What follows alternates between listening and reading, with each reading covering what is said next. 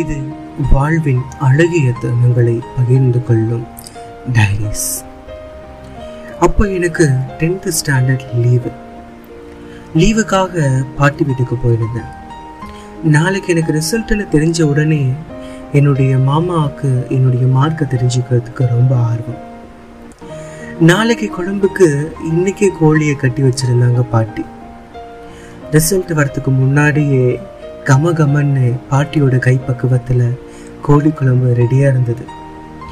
வாங்க தம்பி சாப்பிடலாம் அப்படின்னு பாட்டி கூப்பிட்ட உடனே சீக்கிரம் பாட்டி ரிசல்ட் வந்துடும் டவுனுக்கு போய் ரிசல்ட்டை பார்க்க போகணும் அப்படின்னு சொல்லிக்கிட்டு பாட்டியோட கோழி குழம்ப ஒரு பிடி பிடிச்சிட்டு நானும் மாமாவும் டவுனுக்கு கிளம்பணும் டவுனுக்கு போய் பார்த்து ரிசல்ட் பார்த்தா நான் எதிர்பார்த்தபடியே நானூற்றி எழுபதுக்கு மேலே நானூற்றி எழுபத்தி மூணு மார்க் வாங்கியிருந்தேன்.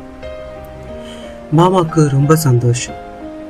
பாட்டிக்கிட்ட இந்த விஷயத்த சொல்லணுன்ட்டு ஓடி ஓடி வந்து பாட்டி உன்னோட கோழி குழம்போட மகிமையை பார்த்தியா நான் நானூற்றி எழுபத்தி மூணு மார்க் வாங்கியிருக்கேன் அப்படின்னு சொன்ன உடனே அட முட்டா பயலே நீ கஷ்டப்பட்டு படித்ததால உனக்கு இந்த மார்க் கிடைச்சிருக்கு. இதுக்கும் கோழி குழம்புக்கும் என்னடா சம்மதம் அப்படின்னு பாட்டி என்னை கட்டி அணைச்சிக்கிட்டாங்க.